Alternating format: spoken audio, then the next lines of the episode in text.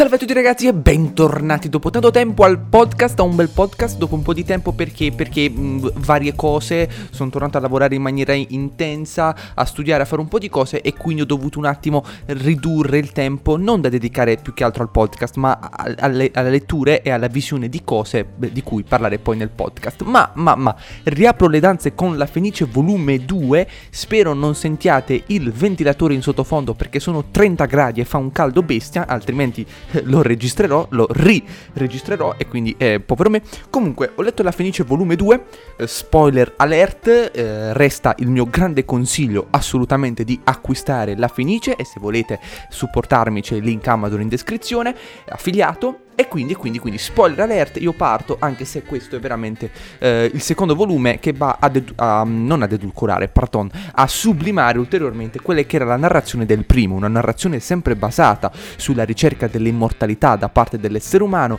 una narrazione sempre ricercata nella, nella stupidità umana, nel volere delle cose che non potremmo mai ottenere, ma soprattutto nella ricerca del superfluo laddove magari c'è di molto altro di cui parlare, ma soprattutto soprattutto nella ricerca dell'amore e quale amore è giusto, quale amore è sbagliato. No, non a sfondo sessuale, ma a sfondo, come dire, robotico. Ecco, mettiamola su, su questo lato. Allora, questo per me è davvero un gran, gran, gran volume sotto tutti i punti di vista, oltre vabbè alla fattura di J-Pop che è fantastico. Questo volume a me ha fatto impazzire per vari motivi, principalmente perché la vedo realmente come una di quelle, io le chiamo narrazioni filosofiche che nessuno si senta indispettito da ciò, lascio intendere, ovvero potrebbe essere tranquillamente un saggio filosofico, quelli che scrivono filosofi, ma è semplicemente, eh, semplicemente a dirsi, anche una narrazione. E quindi riesce a coniugare quella dote intellettuale del rendere dei discorsi apparentemente scontati, interessanti da leggere e che appunto portano ad un ragionamento con una narrativa davvero davvero sublime, scorrevole, che interseca tutti i dettagli e quindi porta i personaggi a fare dei discorsi sicuramente più importanti, quasi delle volte esagerati, ma che appunto sta a rispondere al concetto del eh, quello che io chiamo personalmente personalmente narrativa filosofica. Comunque, comunque, fatta questo primo preambolo, Io do per scontato che sto parlando a persone che hanno letto il volume 2, quindi non farò nessun riassuntone, anche se secondo me sarebbe opportuno. Comunque farò qualche riferimento qua e là. Allora, parto dal concetto abbastanza basico, eh, trattato sì, ma non c- sicuramente centrale all'interno, ma molto importante per lo sviluppo della trama, ovvero i Mupi, no? Il Mupi, questa ragazza che praticamente dà eh, piacere al, al, ragazzo e che è un po' il casus belli da cui poi si andrà a sviluppare tutto, tutto il manga. Qui più che altro una domanda che si, uno, una persona si potrebbe porre è, è giusto che l'essere umano si fidanzi con un qualcosa che non è un essere umano ma cui lo fa stare bene? Bene, la risposta appunto è abbastanza articolata, no? Vedasi anche i vari Ghost in the Shell su magari che cos'è un umano, bla bla bla cose. Devo dire che eh, sono tematiche che a me non toccano particolarmente perché la mia filosofia è finché non mi rompi il cazzo, fai il cazzo che ti pare. Ergo, se tu eh, ti vuoi sposare una bambola, per me non c'è alcun tipo di problema e no, non penso alla specie, non penso alla procreazione, perché se tutti gli esseri umani da domani volessero scoparsi delle bambole, eh, va bene, estinzione, fine, ok? Quindi da questo punto di vista non vado a toccare molto questo discorso perché a me non tange, non mi va di svilupparlo particolarmente, perché per me, diciamo, la questione è sempre semplice, no? Non sono di certo come quelli che dicono, eh, gli omosessuali adesso poi non si procreeranno procreerà più, no, siamo 7 miliardi e passa, secondo me si continuerà a procreare e non abbiamo rischio di estinzione di specie per, per calo di nascite, anzi forse abbiamo un problema di specie per inquinamento eh, ambientale e altre cose. Ma comunque il volume mette poi dinanzi un altro problema, ovvero quello di dare alle macchine, a un'intelligenza artificiale, dei calcoli di quella che è la nostra vita e in quanto macchine, molto interessante, qui Tezuka non lo spiega ma secondo me è subdolamente inserito, macchine create da esseri umani umani, cosa fanno? Queste macchine litigano fra loro, ovviamente litigano su tutto uno stadio più divino, no? Noi siamo macchine, noi siamo fighi, noi siamo particolari, ma le macchine tra di loro litigano, litigano perché c'è quella più sviluppata, quella meno sviluppata e quindi come due grandissimi dittatori fanno guerra e mandano in rovina le loro città. Qua mi ha fatto pensare tranquillamente, oltre al fatto sì, sicuramente di eh, dittatori all'epoca definiti eh, illuminati dal sole, re spesso divini e che quindi potevano fare un po' il cazzo che gli pareva, quando poi in realtà si sentivano semplicemente presi per il culo e quindi davano guerra a tutti, ma in questo caso appunto il concetto di macchina creata dall'essere umano è in quanto tale, siccome creata da noi, capace di errare, capace di errare. Qui vi cito Megalobox, che tra l'altro sarà protagonista del prossimo podcast, ecco piccolo spoiler, in cui appunto un ingegnere dicendo una frase dice più o meno un grande, un grande ingegnere dovrebbe pensare al momento di rottura di una macchina e prevenirne l'errore. E questa è un po' la cosa, la cosa giusta, perché poi tutte le macchine vanno incontro ad errore. In fondo anche noi siamo una macchina biologica e indovinate un po', facciamo cazzate ogni giorno. Tipo io prima,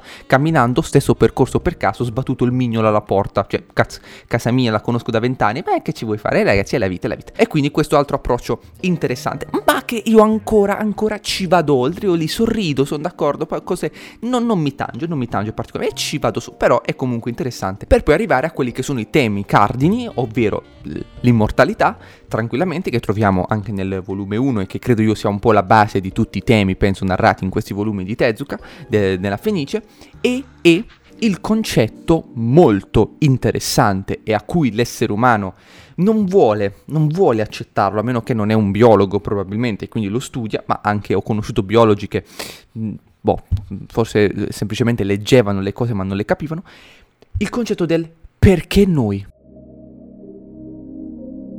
Perché l'essere umano e non il cane, la tigre, il leone? No? Siamo arrivati a questo stadio. Perché io adesso sto vedendo, sto parlando a un microfono e voi sentite dalle vostre cuffie mettendolo online? Capisci una sega, ok? Perché noi l'abbiamo fatta questa cosa e non il mio cane? Non i, i cani di ecco. Questo concetto è interessante, no? A cui poi la risposta è, è perché c'è Dio, ecco, ok? E, ma, ma, chi è Dio? Chi ha inventato Dio? È bella domanda, good question. Chi è, chi è la mamma di Dio? Non lo sappiamo. Quindi Tezuka pone queste tematiche in modo molto roboanti, devo dire, sono molto molto presenti, a me fa un, sacco, fa un sacco piacere perché sono temi che a me piacciono particolarmente vedere approfondire trattati in modo si spera non banale e qui non lo sono banali anche perché narrativa, anche attraverso le immagini, quindi qualcosa di perfetto, uniscono le cose che a me più piacciono, quindi ragionamenti ben costruiti, una storia ben narrata e poi dei disegni che riescono a trasmettere il messaggio, quindi bellissimo. Ecco, eh, parto prima, parto prima dal, dal concetto della, della, specie, ovvero perché noi, e Tezuka fa una cosa bellissima, proprio leggiadra, fa morire, fa estinguere tutti gli esseri umani e fa vedere che poi nell'arco di mille, mila, mila anni si sarebbe sviluppata una nuova specie e in questo caso si sviluppano le lumache. Perché le lumache? Eh, boh, così a cazzo, cioè non c'è motivo, così, perché? Nessuno le ha inventate. Culo, culo, avete presente il culo? Ecco, fortuna, fortuna, potremmo chiamarla fortuna, qualche nichilista potrebbe dire sfortuna, ciò nonostante, perché noi, boh, così, No, figata. Cioè, tu tranquillamente butti eh, una, una, goccia eh, dal, dal, quinto piano giù, quella goccia può finire sul mattone X o sul mattone Y, non è importante, cioè può finire anche sul mattone Z, così come può anche essere intercettata da un colombo in caduta libera che si prende la goccia in testa. E quindi può succedere qualsiasi cosa. E questo Tezuka lo vuole spiegare, Tezuka cerca di farlo eh, passare, il tema principale, no, il caso, il caso fortuito, noi non siamo, non siamo nessun presce, non siamo i chosen one di un cazzo di niente, quello solo nei videogiochi, siamo i chosen undead Dead, ma qui non siamo veramente nessuno. Ed è un tema preciso, cardine bellissimo che a me piace e che piacerebbe che qualunque persona capisse questa cosa. Molti, fortunatamente anche andando avanti nel tempo, la stanno capendo anche grazie al progresso scientifico, ma tanti altri, soprattutto dogmatici, dovrebbero capire come noi, perché, perché noi, perché io mo qua parlo con noi, siamo intelligenti, bro. E culo, amico mio, cioè studia un po' di biologia e, e lo capirai.